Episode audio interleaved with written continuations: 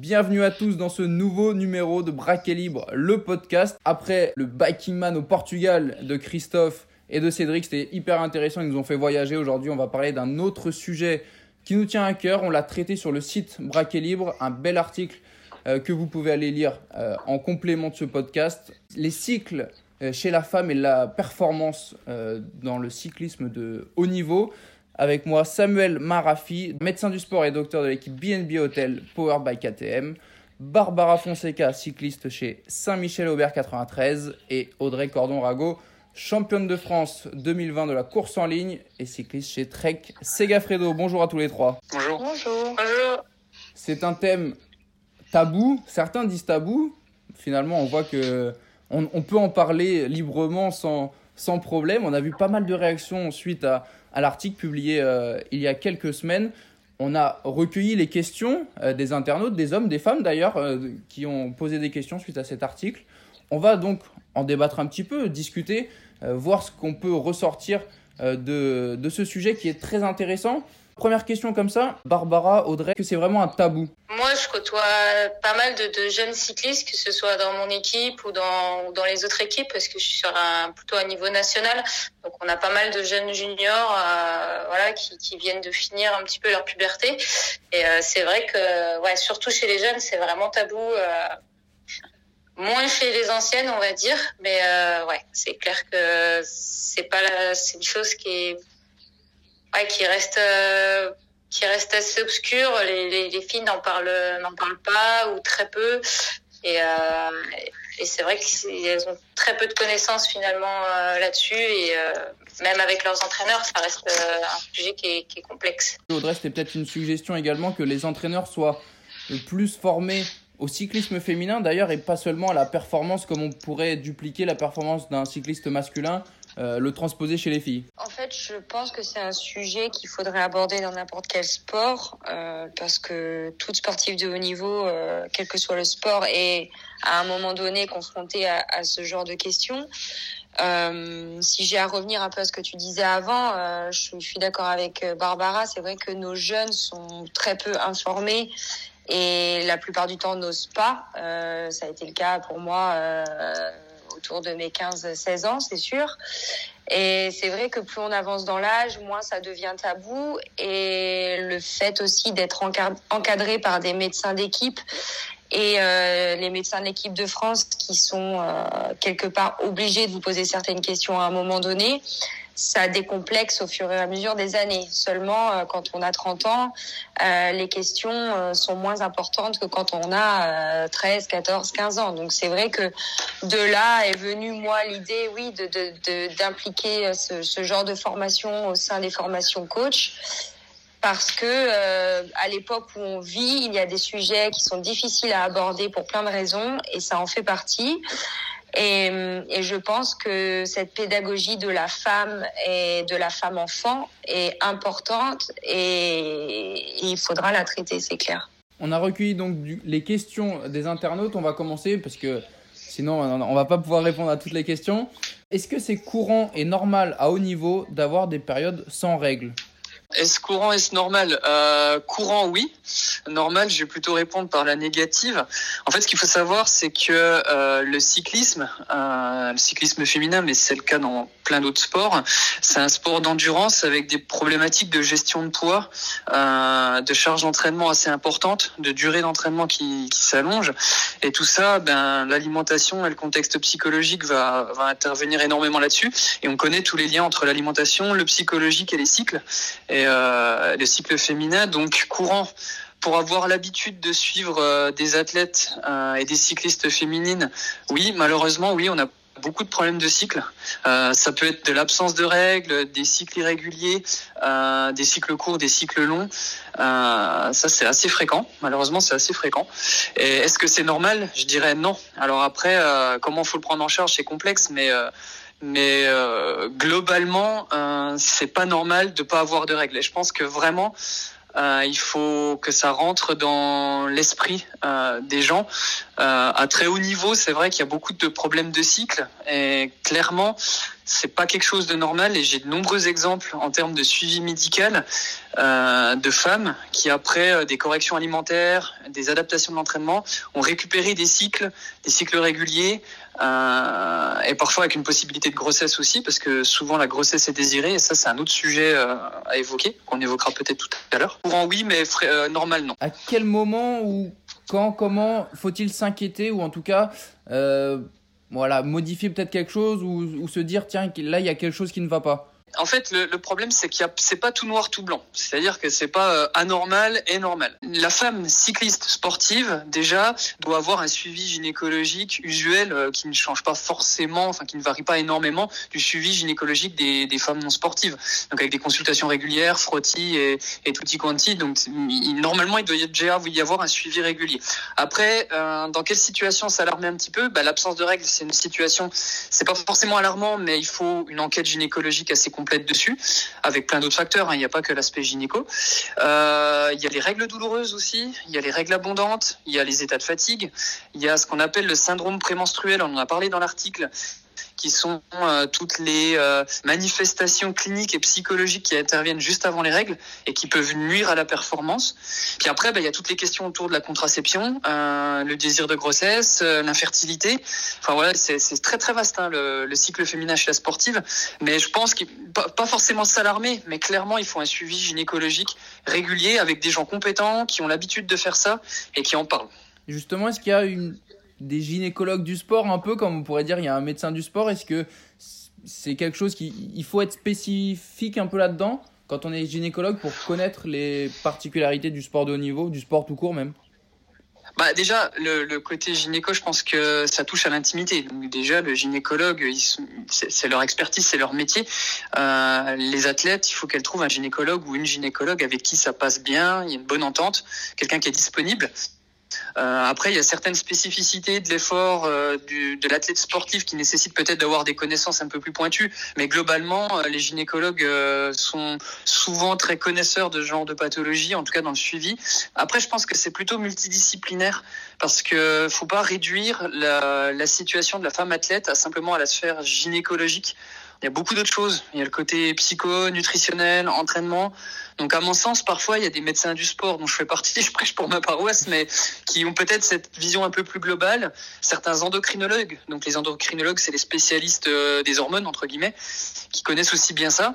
Et puis il y a certains médecins généralistes qui sont, qui sont formés à ça. Donc euh, faut trouver, faut trouver la bonne personne, en fait. Et je pense pas qu'il y ait besoin d'aller voir un gynécologue du sport. D'ailleurs, il n'y en a pas énormément non plus en France.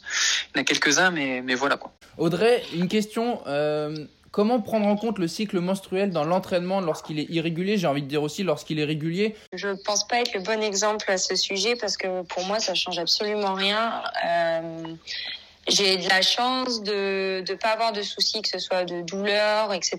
Moi, ça joue plus sur mon moral, dans le sens où je vais pleurer plus facilement, où je vais être plus sensible. Donc, euh, donc c'est plus une adaptation à la maison dans ma vie quotidienne que vraiment sur l'entraînement. Mais il est clair que oui, certaines femmes sont obligées d'adapter leur entraînement et c'est même de plus en plus conseillé. Mais encore une fois, je pense que beaucoup de coachs en France et même à l'étranger manquent énormément de recul à ce sujet pour vraiment faire des adaptations euh, spécifiques. Et c'est un petit peu ça le problème. Euh, je pense qu'il faudrait vraiment y regarder de plus près et adapter. Et je pense qu'on pourrait améliorer sa performance en adaptant vraiment l'entraînement à ces cycles. Euh, moi, je le fais pas tout simplement parce que mon coach n'est pas formé à ça et parce que j'ai pas de soucis voilà, j'ai pas de soucis euh, spécifiques, mais je pense qu'à l'avenir, c'est une autre, un autre, euh, ça pourrait être un autre vecteur de performance que de se pencher vraiment sur le sujet. Barbara, toi, tu as, des exemples justement liés à ça, l'entraînement euh, en fonction des cycles? Moi, la différence d'Audrey, on parlait tout à l'heure de, de, symptômes, de symptômes prémenstruels. Euh, ben moi, ils sont assez prononcés, donc c'est vrai qu'on tient, on tient compte des, des, cycles. Par exemple, là, on a fait toute la planif euh, annuelle, enfin, on est en train de la faire et euh, et on cale euh, on cale ça un petit peu par rapport euh, par rapport aux dates euh, sur lesquelles je vais avoir mes règles.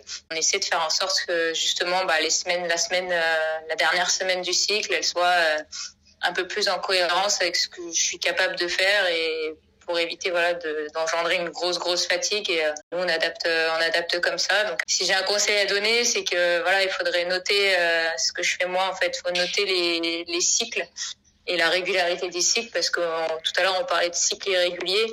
Euh, à titre personnel, j'ai des cycles réguliers, sauf à deux périodes de l'année. Alors, je détermine pas forcément pourquoi, mais par exemple en juin et en novembre, je vais avoir des cycles beaucoup plus longs et ça revient tous les ans. Donc, le fait de noter d'année en année, ça permet aussi d'adapter, euh, bah voilà, de bien adapter l'entraînement et de savoir euh, un petit peu où on en est, quoi. Il y a des choses cruciales qui ressortent de, de ce qu'on dit, c'est c'est la connaissance de soi-même et, l'entourage aussi. J'ai l'impression que c'est ça, c'est d'être bien entouré, bien conseillé, bien suivi. Du coup, oui, c'est ça. Et en fait, là, avec les témoignages d'Audrey et Barbara, en fait, on touche un point essentiel, c'est que chaque athlète est différent, du coup, euh, et on touche. Je, je suis pas entraîneur, mais en termes de performance, mais même de santé, on touche à quelque chose, à un concept qui est hyper, hyper important, c'est l'individualisation, la personnalisation. C'est-à-dire que un athlète A, une athlète A va pas être la, va pas être dans le même état physiologique, psychologique qu'une athlète B.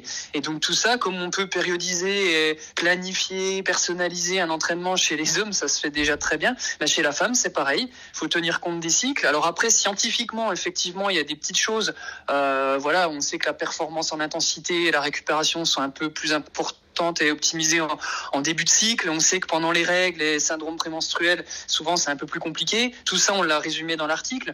Mais vraiment, l'idée qu'il faut garder là-dessus, c'est être bien entouré par des gens qui connaissent. Et là, je rebondis sur ce que disait tout à l'heure euh, Audrey, c'est que, et, j'en fais le témoignage personnel aussi, dans le milieu médical, dans le milieu de l'entraînement, de la préparation physique, euh, c'est des notions qui sont pas forcément connues. Et je pense que cet article et ce podcast font du bien parce que ça permet de, de mettre un coup de pied dans la fourmilière pour avancer sur ces sujets-là. Mais, mais en tout cas, voilà, personnalisation, individualisation, ça s'adapte. Et c'est ça qui fait la richesse de, de nos métiers et de notre sport, en fait. Une autre question, peut-être plus pour toi, euh, Sam. Euh, malgré la prise de compléments alimentaires, je suis systématiquement en carence en fer. Y a-t-il des périodes plus ou moins propices pour assimiler le fer? Alors c'est une question qui pourrait prendre 30 euh, minutes pour répondre. En gros, pour synthétiser, ce qu'il faut comprendre, c'est euh, un, il faut déterminer la profondeur ou pas de la carence en fer.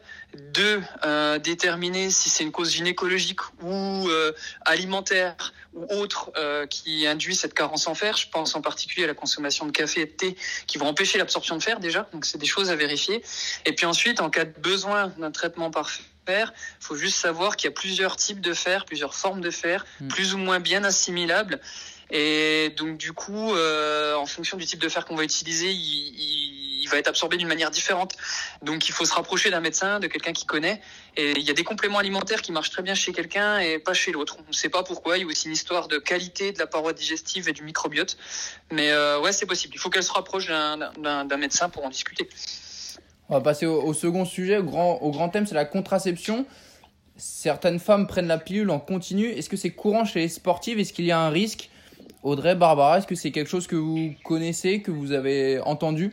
Avec mon médecin du sport, euh, c'est vrai qu'il y a eu des périodes où euh, bah, on n'a pas envie d'avoir ces règles euh, au moment d'une compétition qu'on a fixé comme objectif, etc., etc.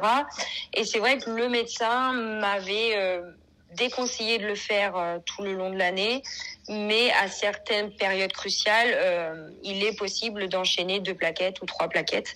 Mais c'est vrai que c'est quelque chose qu'il faut éviter, je pense. Alors après, Sam, tu, tu, tu me contrediras ou pas, mais parce que tout simplement, euh, moi, je, par exemple, je prends la, pilule depuis maintenant un certain temps, et c'est vrai que c'est ce qui m'aide aussi, je pense, à avoir des cycles réguliers et à avoir peu de symptômes prémenstruels. Donc le fait d'enchaîner euh, trois trois pilules, par exemple, trois plaquettes, euh, derrière, on n'a plus les mêmes repères et ça peut être une question de stress derrière mental à se dire.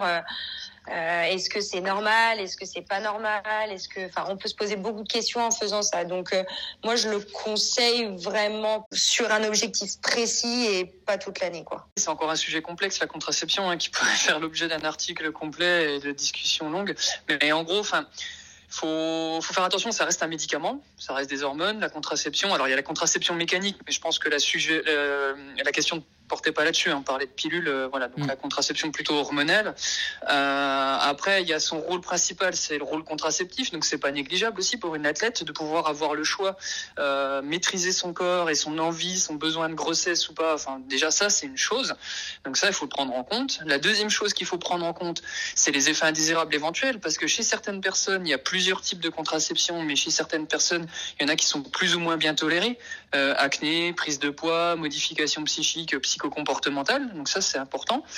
Et troisième chose, après, il faut se poser les bonnes questions. Effectivement, comme disait Barbara, pourquoi j'utilise une contraception? Il y a certaines maladies, l'endométriose, les cycles irréguliers. On va utiliser une contraception pour régulariser les cycles. Et souvent, ça peut euh, rassurer euh, certaines femmes d'avoir des cycles réguliers, d'avoir des règles aussi. Parce qu'on n'a pas parlé vraiment des règles, mais il y a des femmes qui sont un peu euh, dans le désarroi de pas avoir de règles. Et il y en a d'autres que ça rassure il y a des femmes qui préfèrent ne pas avoir de règles. Donc encore une fois, il n'y a pas de, il y a pas de règles entre guillemets.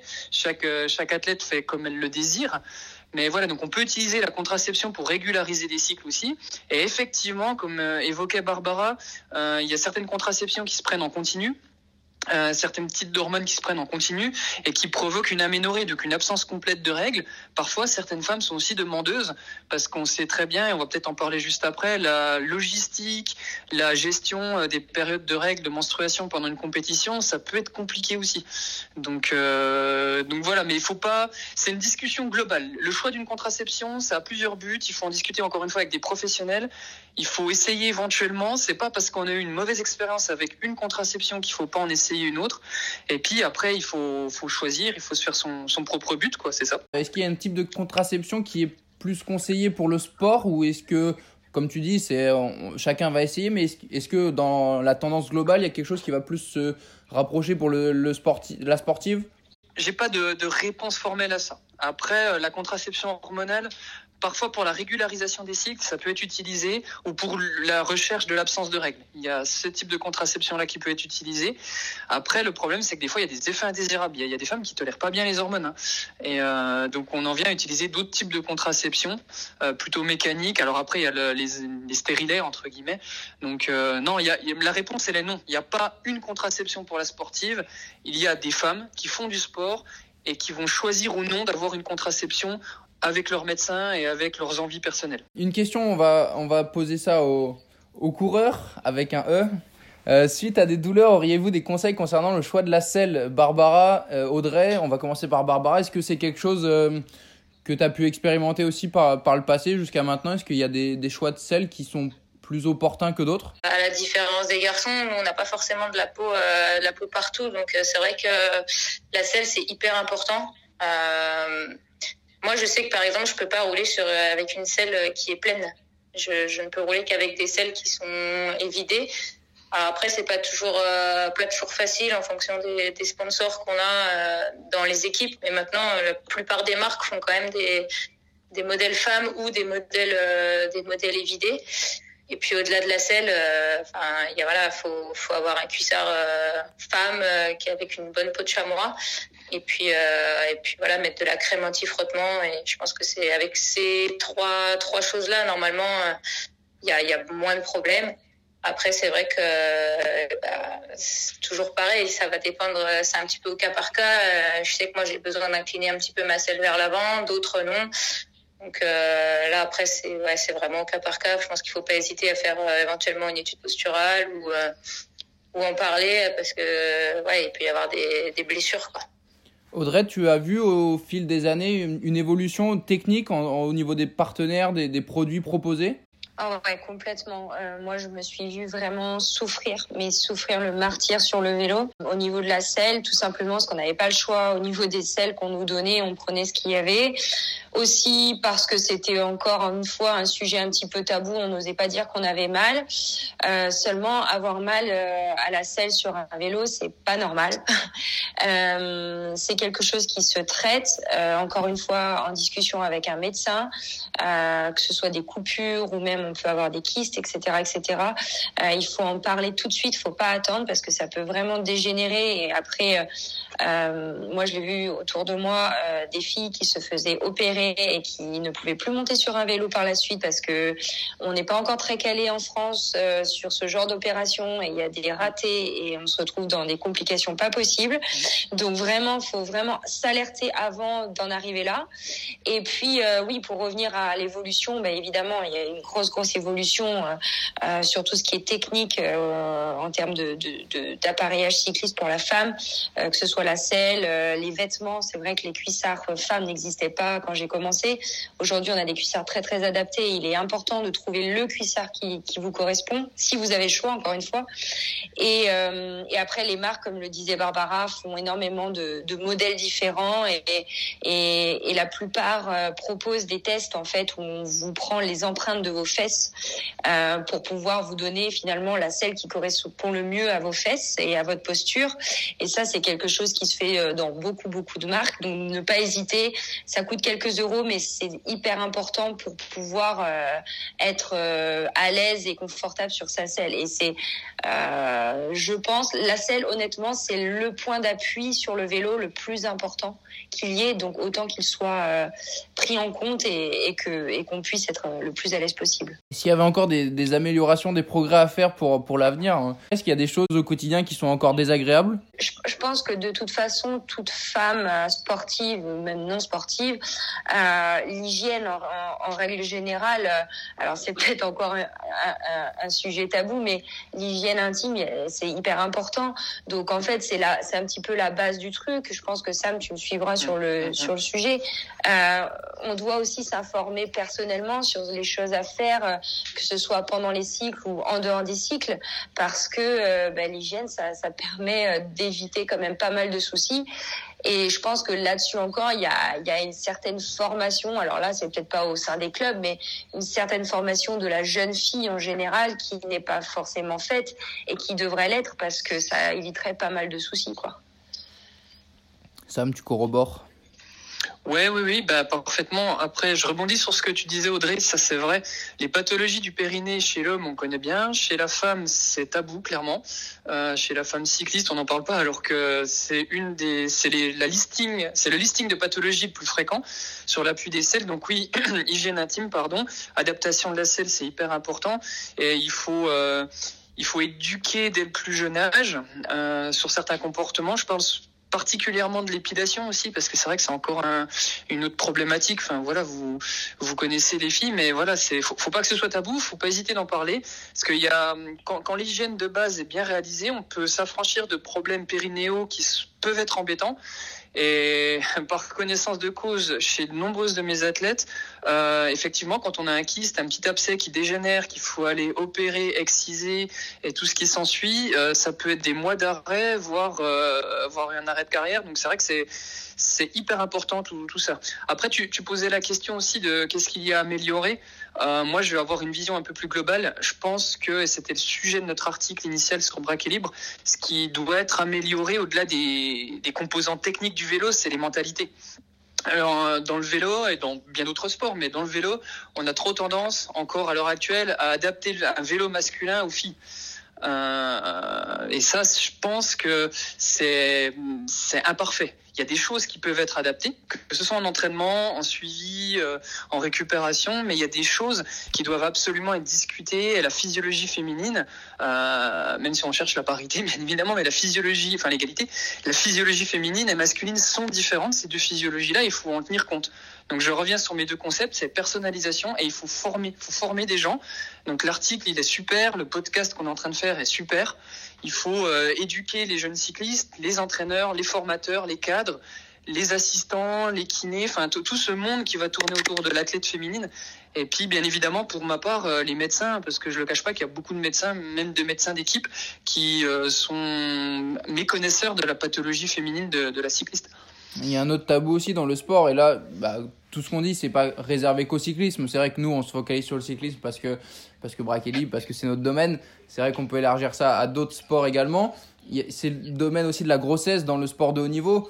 Sam, vraiment d'un point de vue euh, scientifique et médical, quel est, le, quel est le rapport entre le sport de haut niveau et une possible grossesse au-delà de la, de la volonté d'être mère, mais vraiment physiquement? Ça, c'est un sujet qui est très important parce qu'on en a parlé tout à l'heure.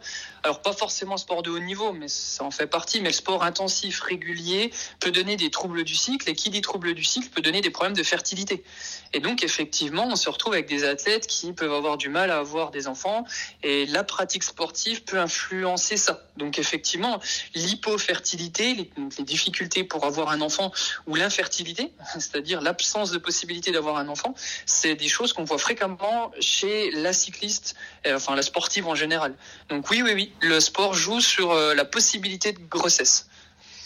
Les filles, est-ce que vous avez connu, euh, Barbara, des cas comme ça de, de femmes qui se refusaient peut-être aussi d'être enceintes pendant une carrière et qui soit le regret, soit on, on franchit le pas parce que on a vu, on connaît maintenant des exemples de, de sportifs qui sont revenus après, après une première grossesse Oui, effectivement, il y a des, des sportifs qui arrivent à, à, avoir un enfant et revenir au, plus haut niveau. Il y en a aussi qui, qui mettent un terme à leur carrière pour avoir un enfant et qui n'y arrivent pas forcément. Donc euh, oui, c'est une réalité, ça existe vraiment dans, dans le monde du, du cyclisme et du, du, sport en général. Est-ce que c'est quelque chose parfois qui peut vous trotter un peu dans la tête Est-ce que est-ce que c'est quelque chose euh, qui, peut angoisser? Bah effectivement, mais euh, après d'où la, la, nécessité justement d'être euh, d'être bien entouré, d'être bien encadré.